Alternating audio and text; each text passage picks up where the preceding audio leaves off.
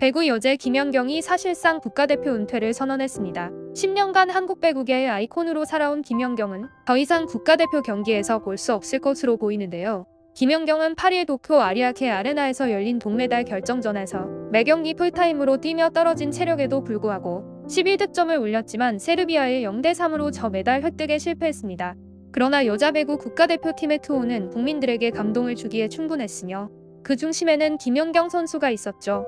경기가 끝난 후 김연경 선수는 눈시울을 붉혔으며 조심스럽게 한국에 돌아가서 회장님과 이야기를 나누겠지만 사실상 오늘 경기가 국가대표로 뛰는 마지막 경기다며 대표팀 은퇴를 시사했습니다. 이어 국가대표의 의미는 이야기조차 하기 힘들 정도로 무거운 것이라며 영광스럽고 자부심을 느꼈다고 말했죠. 그러면서도 자신의 후배들이 더 좋은 모습을 보여줄 것이라 말하며 끝까지 팀을 사랑하고 애정을 보여줬습니다. 192cm의 장신 공격수인 김연경은 한국 배구 역사상 최고의 선수로 꼽혔으며 2005년 프로 무대에 데뷔한 이후 유럽 배구 연맹 유럽 챔피언스 리그에서 페네르바체 소속으로 우승과 득점왕 MVP 등에 올랐습니다. 아시안 게임 금메달, 월드 그랑프리 2그룹 준우승 등 대표팀에서도 많은 것을 달성해 국민들에게 많은 희망을 주었죠.